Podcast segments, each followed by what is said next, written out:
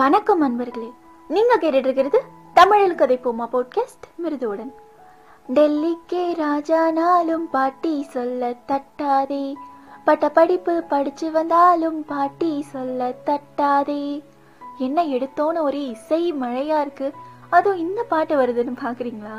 ஏன்னா அக்டோபர் ஒன்னாம் தேதியான இன்னைக்கு சர்வதேச முதியோர் தினம். முதியோர்களே முதன்மையானவர்கள்னு கருதி அவங்களுக்கான கவனத்தையும் மதிப்பையும் சரியான முறையில எப்பவுமே தரணும் அப்படிங்கிறதுக்கான விழிப்புணர்வும் நினைவூட்டுதலும் தான் இந்த நாளை உருவாக்குனதுக்கான நோக்கம்.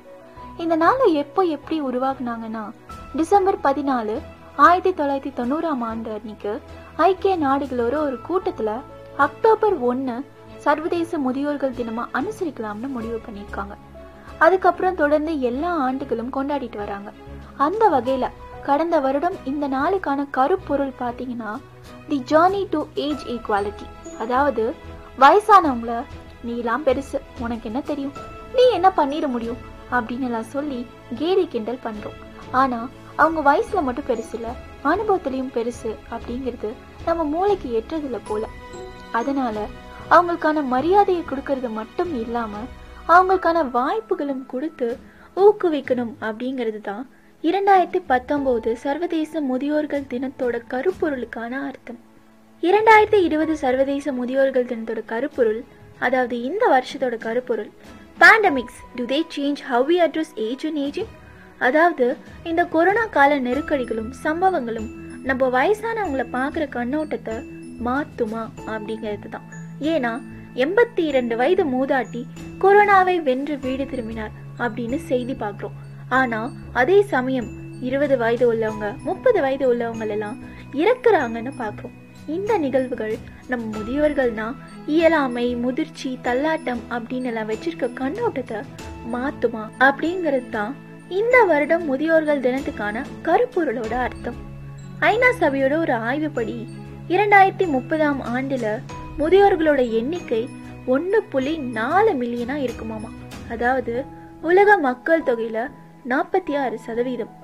ஆண்டொன்று போனால் அகவை ஒன்று போகும் அப்படிங்கிறது உண்மைதான். ஆனா கடக்கிற ஒவ்வொரு ஆண்டும் எவ்வளோ பாடங்களை சொல்லித்தரும் அனுபவம் மாதிரி ஒரு நல்ல ஆசிரியர் யார் இருக்காங்க சொல்லுங்க? அதனால நம்ம பெரியவங்க வாக்குகள்ல எப்பவுமே பல அர்த்தங்கள் இருக்கும்.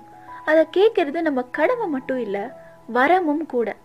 நம்ம தலைமுறையோ இல்லாட்டி நமக்கு முந்தின தலைமுறையோ எப்படி உங்களை அம்மா அப்பா வளர்த்தாங்களா அப்படின்னு கேட்டா, இல்ல என்ன பாட்டி தாத்தா வளர்த்தாங்கன்னு மனசுல அந்த நினைவுகளை நினைச்சுக்கிட்டே நிச்சயம் சொல்வோம்.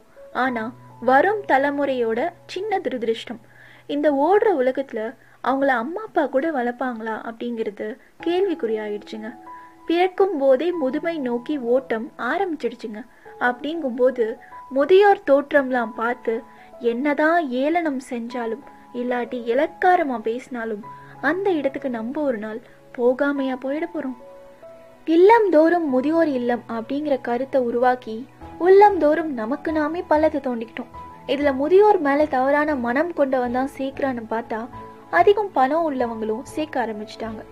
உலகத்துல முக்கியமா நம்ம இந்தியால மன உளைச்சலுக்கு ஆளாக்கப்பட்டு ஆனா வெளியில சொல்ல முடியாம தவிக்கிற முதியவர்கள் எண்பது சதவீதம் இருக்காங்களாம்.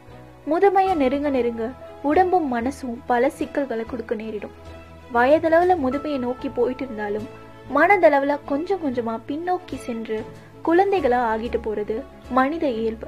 நீங்க தள்ளாடி நடக்க பழகுறப்ப கை கொடுத்தவங்கள அல்லாட வைக்கிறது எந்த வகையில நியாயம்? அவங்களோட தேவைகளும் எதிர்பார்ப்பும் ரொம்ப சின்னது. ஒரு வாய் சாப்பாடுனாலும் மனசார கொடுக்கணும்னு ஒரு எதிர்பார்ப்பு. பெருசா காசு பணம் கொட்ட வேணாம், கனிவா நாலு வார்த்தை பேசினா போதும்.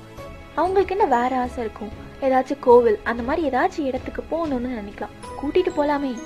ஒரு நாள்ல கொஞ்ச நேரம் உங்க வீட்டுல இருக்க பெரியவங்களுக்கு ஒதுக்குங்க. வேற யாராச்சும் கூட தள்ளி இருக்காங்களா? வாரத்துக்கு ஒரு ஃபோன் அல்லது மாசத்துக்கு ஒரு ஃபோன் பண்ணி நல்லா இருக்காங்களா, ஏதாச்சும் தேவை இருக்கான்னு கேளுங்க, போய் பாருங்க. அப்புறம் ஒன்னு சொல்றேன், நம்மள ஒரு நாள் முதுமையை தழுவ போறோம், அன்னைக்கு நமக்கு இது உதவும். அப்புறம் உங்க வீட்டு பெரியவங்க கிட்ட இன்னைக்கு நான் சொல்ல போறத மறக்காம பகிர்ந்துக்கோங்க. என்னன்னா, இக்கிகை அப்படிங்கிற ஒரு புகழ் பெற்ற புத்தகம் படி ஜப்பான் நாட்டுல இருக்க ஒக்கினாவா அப்படிங்கிற கிராமத்துல நூறு வயதை தாண்டி உள்ளவங்க தான் மிக அதிகமாமா. அதாவது அங்க இருக்கிறதுக்கான குறைந்தபட்ச வயசே நூறாமா. நூறு வயசு வரைக்கும் வாழ்றது கூட விடுங்க, சாகிற வரைக்கும் ஆரோக்கியமா சந்தோஷமாவே இருப்பாங்களாமா. ஆச்சரியமா இருக்குல்ல? இதுக்கு காரணமா அவங்க என்ன சொல்றாங்கன்னா, வாழ்க்கைய ரசிச்சு வாழ்றாங்களாம், செய்யற சின்ன சின்ன விஷயமும் ரசிச்சு செய்யறாங்களாம். அவங்களுக்குன்னு ஒரு ஆத்மார்த்தமான வேலை குறிக்கோள்னு வச்சு அதை நோக்கி சந்தோஷமா செயல்பட்டு உடம்பையும் மனசையும் சுறுசுறுப்பா வச்சுப்பாங்களாம். நம்ம நாட்டுல அப்படியா? அறுபது வயசு ஆச்சு, கடமைகள் முடிஞ்சுது, இனி அந்த பகவான் நினைச்சா போயிட வேண்டியதுதான் நிம்மதியா அப்படின்னு நினைக்கிறாங்க. அது தப்பு. அடுத்த ஜென்மம் இருக்கோ இல்லையோ யாரு கண்டா, நமக்குன்னு வாச்ச இந்த வாழ்க்கைய கடைசி வர அனுபவிச்சு ஆசைய வாழணும். ஆசைக்கு வயசு இல்லைங்க. பின் குறிப்பு, பேராசை எந்த வயசுலயும் கூடாது. அதனால உங்க பாட்டி தாத்தா கிட்ட சொல்லுங்க, சின்ன சின்ன விஷயங்களுக்கு ஆசைப்படணும். ஏதாச்சும் தனக்கான ஒரு வேலை, ஸ்வெட்டர் பின்றது, கூடை பின்றது, பலகாரம் செஞ்சு விற்கிறது, இல்லை வீட்டில் இருக்க வேலைகளை சுறுசுறுப்பாக செய்கிறது, எல்லா வேலைகளையும் பங்கேற்கிறது அப்படின்னு ஏதாச்சும் அவங்களுக்கு திருப்தியான வேலைகளை செய்ய சொல்லுங்க. மனசு ஆரோக்கியமாக இருந்தால் உடம்பு தானாக ஆரோக்கியமாக இருக்கும். கடைசியாக ஒன்று சொல்லிக்கிறேன், நம்ம வீட்டு பெரியவங்க மட்டும் இல்லைங்க, தினமும் எவ்வளவோ பெரியவங்கள அனாதையா பசியோட பார்க்குறோம்.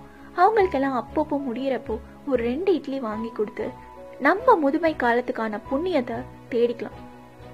தம்பர் பெரியார் தமரா ஒழுகுதல் வன்மையுலெல்லாம் தலை. அறிவிலும் அனுபவத்திலும் நம்மளை விட பல மடங்கு சிறந்திருக்க பெரியவங்கள மதிச்சு அவங்க வார்த்தைக்கு ஏற்ப நடக்கிறது வலிமைகளுள் எல்லாம் சிறந்த வலிமையாமா.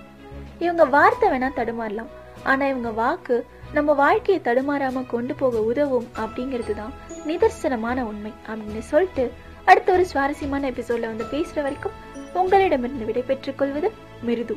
இது உங்க தமிழில் கதைப்போமா பாட்காஸ்ட். விரைவில் கதைப்போம்.